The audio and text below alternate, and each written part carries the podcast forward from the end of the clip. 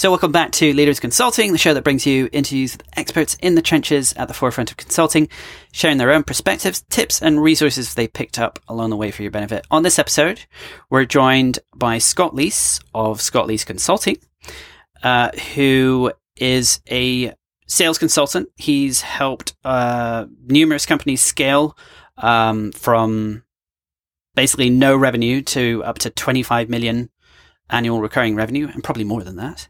Um, he's got years of industry experience, proven track record of success. He's authored several books. Um, he's got some really cool initiatives, uh, like a, a, conference and also a Thursday weekly event, which we're going to hear about soon. But first of all, I just wanted to welcome Scott to the show. So thanks for coming on, Scott. Oh, thanks for having me, Jonathan. Appreciate it. Yeah, great to have you. So, Scott, as we often do, let's dive into some actionable advice. So, I was wondering, is there any particular approach, tip, tool, or strategy that you think other consultants should know about and maybe they don't? So, maybe something that you learned earlier on in your uh, consulting career. Well, I, I think that diversification needs to and can continue when you start consulting. I think I think a lot of people get into consulting as a thread of diversification. You've got your W two income, you start doing coaching or consulting on the side, and then they go full on into coaching or consulting, and that's it. That's the game, and that's the rub. Um, and I kept branching out. So my consulting business has a lot of different uh, facets to it. There's private coaching and one-on-one stuff for executives. There's trainings for sales reps and frontline managers. There's go-to-market strategies and strategic advisor um, you know roles that i take with about a dozen companies at a time. There's equity only versions of that strategic advisor role. I branched out and leveraged the consulting business and spun up another two companies out of it these events businesses that you're talking about. Surf and Sales is an event, a sales and leadership conference down in Costa Rica that I do a couple times a year. And then I launched a community, which is Thursday Night Sales, which is the world's largest and longest running virtual sales happy hour.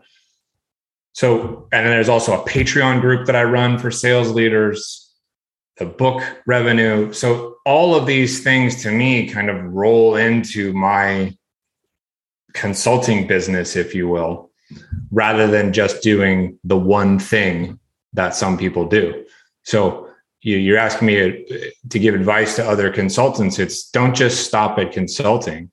Think about all the different spokes in the wheel and different, you know, revenue streams that you can bring towards your consulting business. Yeah, I love that. And when you so when you started out, were you I'm curious which which one of those did you primarily focus on and how did you gradually build that up into kind of a portfolio? I'm guessing it may have been the one to one, then it went to one to many. And, and how did that progression happen? Was it, you know, was it people saying, Oh, you know what, Scott, it'd be great to have you come in and, and coach our team or, or is it something completely different? Yeah, it was, it was a little bit of, um, direct sort of go to market stuff was how I got, I got started. So my, my background is I was a six-time VP of sales. And as you said, taking companies from zero to 25 million or so. So that very early stage stuff was what I got really good at. And before I ever left to go full time into consulting, I started getting reached out to by other founders saying, Hey, I've seen the work you've done taking these companies from you know nothing into something. Are you available to help you know talk me through your process and what's worked. So i started with that you know and that branched out into a lot of different other other things. Um, different venture capital firms funneling me clients leveraging my my connections and network on a place like linkedin bringing clients my way. So everything started coming inbound to me. I've never had to do any in, any outbound prospecting whatsoever so I, I sort of started there, then started getting some what I would call private coaching inquiries. Then I started getting more team based inquiries where somebody wants me to, you know, do a SKO or, or, or train the team on some of my philosophies and stuff like that. And, you know, I just kept, kept running with it, you know, and, and, and the thing I've been doing the most in the last couple of years is this community building kind of thing with these different branches of, of my business, these different entities now, surf and sales, Thursday night sales, Scotty's little sales club, which is the name of my Patreon group, you know, and, and all of these things are pieces of what I can do, right? I talk about sales strategy. I talk about sales playbooks. I talk about sales ops processes. I talk about sales coaching. I talk about sales recruiting, all these different buckets. Um, and, you know, I, so to me, I started with the one that I was most familiar with and kind of already doing. That was, that was an easy leap, if you will. Yeah, I love it. I love it. And uh, I'm curious about the, uh, genesis of the uh, of the sales and surf. I love the that concept. But it sounds like you've sort of taken a something you're passionate and you, you enjoy, you know, paired that with your you know, your your your domain of expertise and you're able to kind of bring together like-minded people through that and allow people to kind of bond over something that isn't it's it's it's a common passion amongst people yeah well the the, the idea came from me just trying to do the opposite of what sales conferences are all about, which is as many numbers as possible, you know, scan as many badges, get as many leads as you can, network like mad, go to parties, do all this stuff. And I just I hate that stuff. Like that's just not my scene in general as a as a human being. Like I'm very more much more reserved, introverted. I don't want to go do that stuff. So I thought, well, why don't I, you know, have a small group of people get out of their comfort zone, do something very different. This is not like going to the Marriott in Chicago or, you know, the Hilton in Omaha, Nebraska or some crummy place like that. It's like, let's go to Costa Rica beautiful environment, totally outside of your comfort zone. Have uh, instructors teach people how to surf who don't know how, have people cook all of our meals, clean up after us, a full sort of five star, you know, approach. I rent a bunch of villas right on the water and let's mix content and, and kind of teaching opportunity and sessions with relaxation and fun and exercise. So you, you know, you walk away with like 17 or 18 really close connections and maybe even new friends that you're able to leverage and do business with and, and, and what have you. And, you know, it just became like a really powerful experience. We've had God knows how many people tell us it was a life changing experience. We've sold out every single event that we've done. We do three or four a year now. So, you know, I'm spending one twelfth of my year living in Costa Rica now running these events. And it it spawned a podcast out of it that has 100,000 plus you know downloads and big sponsors like Salesforce and Outreach and companies like that. So this you know kind of goofy little experimental idea became you know damn near a half million dollar business just as a little side hustle you know born out of like the network out of the consulting business and all that that kind of thing. So that, that's how it got started was just trying to rage against the machine of of what's what's normal in the conference world. Yeah, yeah, I love that idea. Just um, there there are one or two other events where they where they also take uh, you know activities like mountain biking uh, or uh, snowboarding or you know and they turn that into like a little mini conference uh, by yeah. itself. I suppose it's really not the hardest thing to do. Like everyone wants to get away and you know go and do something 100%. fun. I mean, you could you could do it right now. You could steal the idea. Anybody out there who's listening, like, what's something you're super passionate about, Jonathan? Pick pick a thing. Dancing salsa. There you go. Salsa and sales. Okay?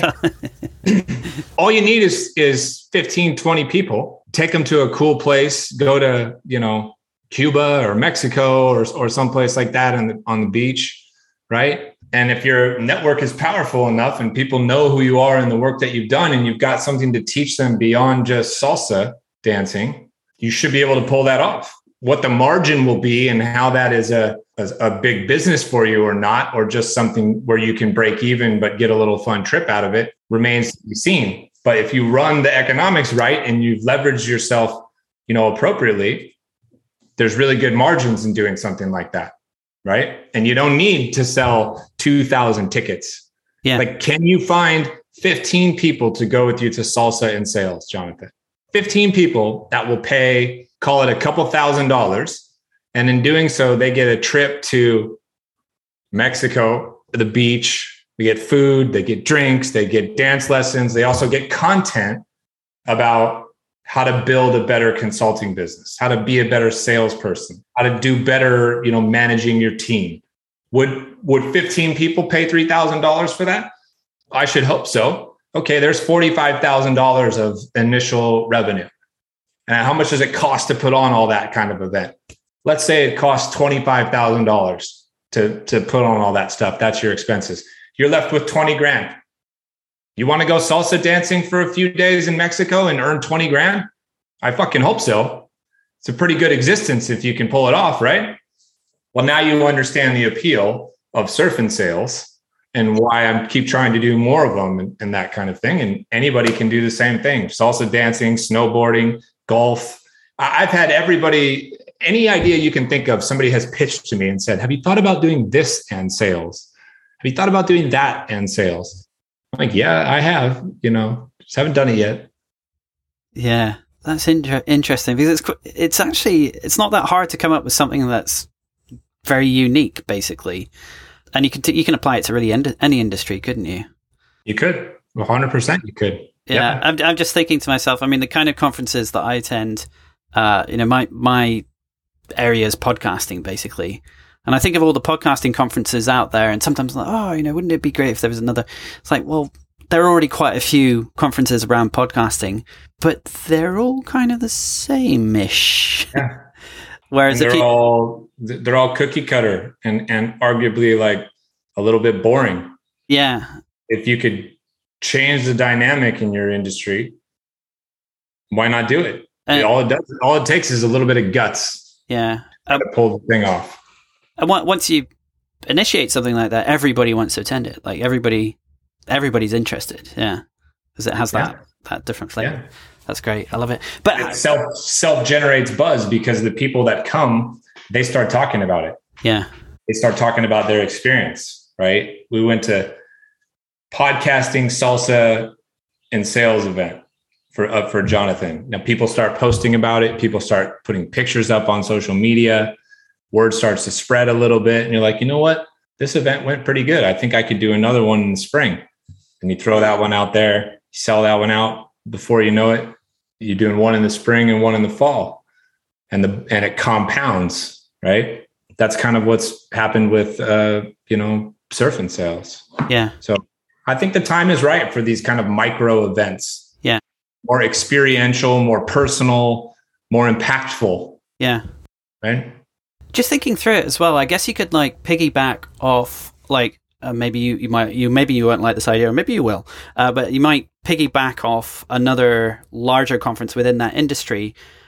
And that way you could like secure one big name speaker you basically like hey look we'll cover you know your skiing or your surfing or whatever it is if you want to come along and join us. And then that's an attraction for the other attendees yeah. as well. Yeah, yeah you could you could it's it's better and more cost effective if you are the big name speaker though. which is one of the reasons why it's important to you know have grown your brand yeah. one way or the other whatever platform you know it is. I have people who clearly have like paid pr agencies or whatever reach out to me and say hey are you looking for a keynote speaker at surf and sales? Are you looking for a keynote speaker at your thursday night sales live conference I'm like, I am the fucking keynote speaker. What are you talking about? I'm not paying, I'm not paying somebody, you know, to do that. But if I didn't have a sizable audience and I needed to attract people, that would totally be a way that I would do it. Yeah. Hmm, interesting. And and speaking of building, you know, a, a personal brand, a sizable audience, um, obviously, you, I think, is it fair to say that LinkedIn is where you've you know you've managed to build most of that for yourself yeah, that's. I mean, that's d- definitely the one where I've put the most energy and attention into. I, I got kind of serious about it in 2015, 2016 or so. So I, have been at it for about seven years. Yeah, i I've got over 90,000 followers on LinkedIn now. And it's a full time job, man.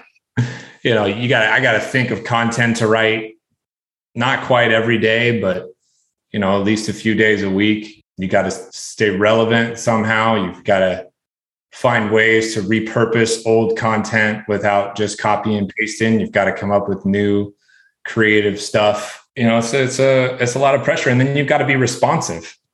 You know, I think it's really important to be accessible to people, and so when they take the time to comment or they take the time to send you direct messages, it's very important to me that I respond to those things. And so I, I try to engage with everybody and respond to everybody as best I can. You know, that gets tricky the the larger the audience but that audience is powerful, man. You know, I've built a multi-million dollar consulting business. One could argue on the back of the W 2 work that I did and strictly my LinkedIn profile and efforts that I've done on LinkedIn. Those two things are probably solely responsible for my ability to make my business work. Interesting. And would you attribute the success you've had on LinkedIn on any particular kind of practice or like, uh, you know, it's, I'm just curious, like one, one thing I, I went through a phase where I was, I was trying to really get better at doing LinkedIn content. And I found that just forcing myself to publish something early in the morning. I had like a half hour window, and at the end of that half hour window, I had to publish something. And I would, but I would also not start from scratch. I'd maybe have uh, kind of like a, a notebook of ideas um, that I could kind of pick and choose from. So I, I went through that ideation process of topics separately. In addition to that, so sorry, um, just to add to that is also I found that separating the terrible first draft writing process from the editing process was really important. So not having a filter at the very start and just writing everything down that came uh, to my mind and then going through the editing process really worked for me. But I know that everybody's different. So I'm curious, like what, what things worked most or, or like, were there any light bulb moments where you're like, ah, this, this thing works for me? Well, what works for me is actually not editing anything. I'm very much like idea comes in, type it up, put hit the publish button before I can overthink it and edit it and convince myself that it's shit and I shouldn't post it. So I, one of the things that I've tried to do in my career is to is to really shrink the delta between the idea and the action taken. And one of the ways I do that is I just sort of trust I'm going to put something out. I don't need to edit it. I don't need to try to make it better. It just is what it is. And if it tanks and nobody sees it, who cares? Because nobody saw it. And if it if it does really well, then oh, that worked. I'm kind of reinforcing that I should trust my gut more. So I can't, I'm not good at forcing myself to write. So I can't sit down in a room like you did under pressure and say I got 30 minutes, like I have to write something. I the, the, the inspiration strikes me and I post, and if it doesn't strike me, I don't post. Now that doesn't work for everybody though, but that that has worked, you know, for me. Um, I think it helps keep me authentic and uh, you know, kind of off the cuff and, and seem maybe less programmatic or, or, or less robotic. Uh, you know, and some of that stuff over time becomes your brand. And then people are like, well, I really don't know what Scott is going to say next. Or, you know, they'll get used to the fact that my spelling is not very good when I try to move 100 miles an hour when I'm trying to post something on my phone because that's when I have the idea. And, you know, nobody cares about that stuff in the end, right? They really only care about three things right now they want you to educate them, they want you to inspire them, or they want you to entertain them. That's it. For me, all the posts all come down to those three things. Now, if you're not hitting the mark on at least one of those things, you've really got no shot if you can hit the one post that hits on all three of those things, those are the things that really kind of take off, you know? So, well, regardless of what your strategy is, uh, the consistency piece is, is key and, and really trying to present who you are every single day online is the same person who you are offline. I think, you know, has been a big part of my ability to grow, you know, my network and my brand. Yeah. That's really interesting. Yeah, it's it's that editing part that is often the most tedious and laborious time consuming. And so if you can avoid that, even better. Yeah, it's also the part where imposter syndrome shows up, right? Yeah. yeah. Like, is this any good? Is anybody going to like this? Am I going to get shit for this? Da, da, da, da. And, you know, I'm not, I can get sucked into that trap. So, regardless of what I'm up to, I'm just like, fuck it. I wrote it, hit publish, see what happens. Off you go. Yeah. You know? And at the end of the day, with with all this stuff, there's always an edit button afterwards, apart from Twitter. Sure. Maybe not for Twitter, but for LinkedIn, there definitely you can. Doesn't matter if you have a typo here and there; they can always be cleaned up later. Yeah, but people don't. People don't care. I, I don't. I'm not going to not engage or like your post because you misspelled a word or two. Yeah, I'm just not. You know, you care about those things way more than your audience does. I think. So, you know, being a perfectionist is your worst enemy when it comes to content creation, right? I think you got to get you got to get comfortable playing fast and loose and, and realize that B plus A minus quality work and done is way better than A plus perfection, but it took you an extra 45 minutes. Mm. And so when it comes to the question of quality versus quantity, I'm guessing that you veer more on the quantity side because the quality will follow. The more you put yourself out there, is that a fair way to describe I think, it? I think in the beginning, yeah. I think in the beginning for sure. You know, you're finding your voice, you're learning what time to post, what days, what styles, what resonates with your audience, which types of people are connecting with you and who you're connecting with. So it's it's an experimentation phase, right? Your audience will never be as small as it is right now.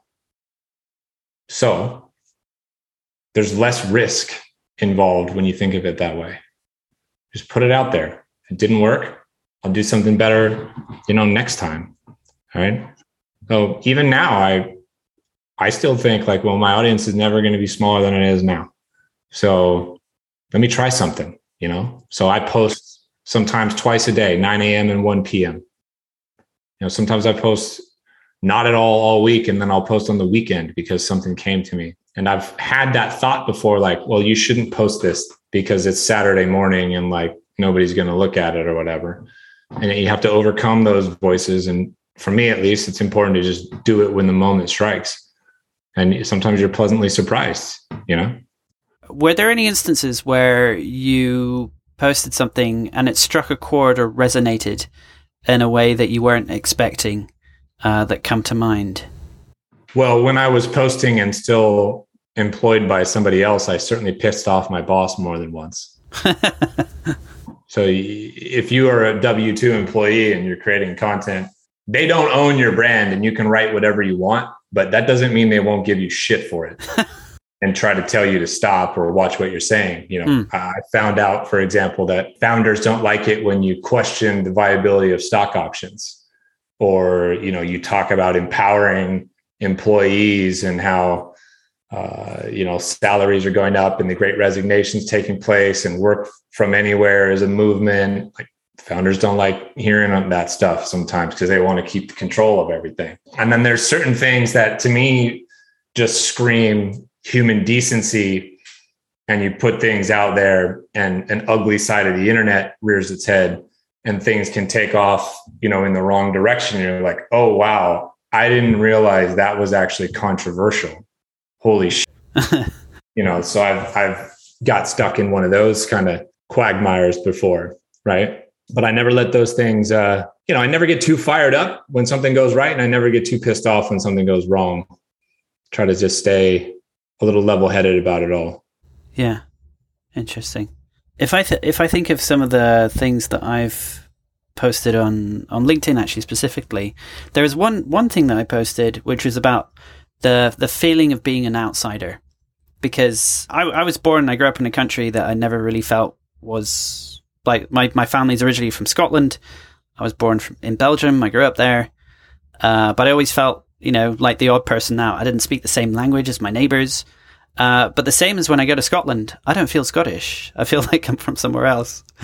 So, um, so I posted just, you know, just, you know, a little post with the, about that. And it was just really interesting. Like people I'd never, you know, I, I, I had no idea, just people who are second, third degree connections. They found that post like really resonating with them, and a lot of people commented on it. So it was, I I got some really interesting perspectives from that. So that was yeah, just an instance of something I wasn't you know really expecting to resonate so much. Yeah, yeah. Well, I think you know you told a story, and it was your story, and it's not a not super uncommon, but also not talked about all that often. And so it probably struck a chord with people who were like, I can relate to that thing. And I'm glad it's out in the open and not taboo or whatever. Right. It's like, I'm a man without a country. yeah. That's, that's kind of interesting. You know, a lot of people probably feel similar and, and sounds like you hit, hit a chord with that. Yeah. Yeah. So, and still just sticking with the, with the topic because it's, I'm quite curious. I hope you don't mind us, uh, uh, going into the weeds about this, but I'm curious, do you have, a couple of topics that you uh, come back to time and time again, like you know your top three to five topics? Do you try and stay in a certain lane, or do you do you tend to go quite broad in the term in the in terms of yeah what you address I've, I've, or what you talk about? I've gone pretty broad. I mean, most yeah. people would tell you to niche down and and really like hone your message and focus on this one thing. And I, I never wanted to do. I never wanted to do that. I never felt that I was a one trick pony. Uh, I never wanted to be known for one thing. And frankly, I get bored talking about the same thing over yeah. and over and over again. Yeah. You know? So that being said, I never talked about things and still don't talk about things that I don't know anything about. Yeah. So you won't you won't find me going on LinkedIn and posting about SEO strategy and Google AdWords and all. I don't know shit about that. Right. You know, you won't find me talking about how to hire engineers. I don't know anything about that. Yeah. Um, so talk about the things that I've been through and feel like, you know, I have experience and a, a record of success that hopefully make my words, you know, hit a little different, hit a little harder, sound a little more credible because I've been through that before. I think there's themes that run through that, but I, I'm not somebody who has like a content strategy. I'm like, I, I can't stress enough that, you know, I kind of wake up every day and I'm like, I wonder what the hell I'm going to post today you know what's on my mind but i'm not like okay august we're going to talk about sales leadership september we're going to talk about prospecting october we're going to talk about community. No i don't i don't operate that way you know? But if some an analyst out there ran through all my content i'm sure they could be like well here's the six pieces of content that scott thematically discusses the most right? I'm just not doing i'm just not doing that work. Yeah. So it's probably just a, a natural evolution. But I think by going broad, because there there are two schools of thought, right? Some people say go broad and figure out what your audience really wants to hear more about or what they're interested in, and also you know follow your own interests and, and go down rabbit holes.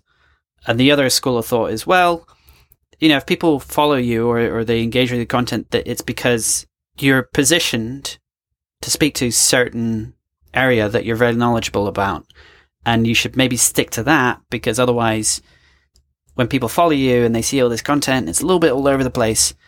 They're going to start to lose interest. So I guess neither is necessarily right. It's just two. Yeah, I don't. I don't know things. that they're. Yeah, I think the one that's right is the one that is bringing you the best result. Yeah. You yeah. Know, if it feels right but is not bringing you any outcome that you're looking for, then it's not the right way. So whichever one feels right and is bringing you the outcome, that's the right one for you, I think. Absolutely. Great stuff. Well, Scott, I want to thank you for, for going down that rabbit hole uh, with me. I know that was uh, kind of going into a little, little, bit of the weeds there, but um, I would uh, I would love for you. I know you've mentioned your your event series. You also have a, a podcast of your own. I'd love for you to just kind of maybe help people understand like where they can find out more about all the all the work that you do, all the, all the events? Where, is there sort of like one kind of central repository? Obviously, LinkedIn sounds like a good place to to catch up on everything that you're doing. Yeah, that's a good place to start. But if you went to my consulting website, which is scottleeseconsulting.com, there's links from there to Surf and Sales, Thursday Night Sales, Scotty's Little Sales Club, the different books that I've written, all this kind of um, kind of stuff you know, and the the podcast is is spun out of the surf and sales brand. And uh, like I said, we've done like 350 episodes in two and a half years now. Had some killer sponsors. I mean, that was something that I never thought about when I got started with with the podcast. I never thought, wow, this is going to be big enough that you can get people to pay you to sponsor the show.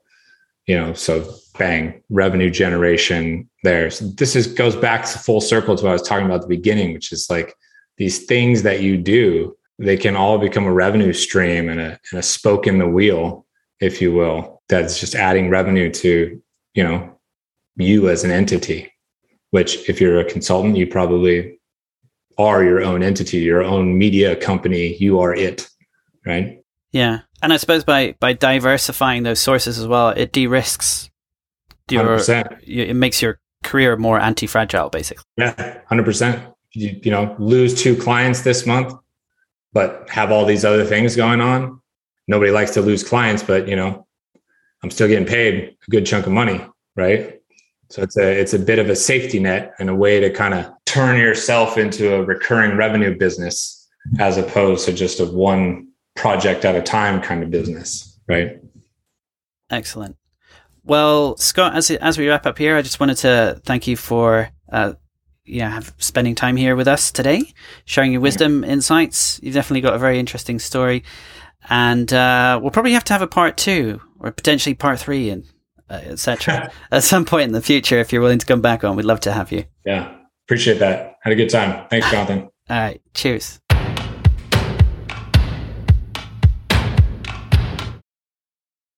Thanks for listening. This show is brought to you by Spotlight Podcasting, which is an agency I run where we help consultants launch podcasts that align with their business goals. Now, how do we do that, you might wonder? Basically, we simplify the whole process by setting you up with interviews between you and your ideal prospects, as well as strategic partners. And then we handle all the rest for you. So that means the tech setup, audio editing, show notes, production, distribution, all that stuff. You won't have to worry about it. So if you're ready to launch a podcast that will take you minimal time to run, you can find us at spotlightpodcasting.com.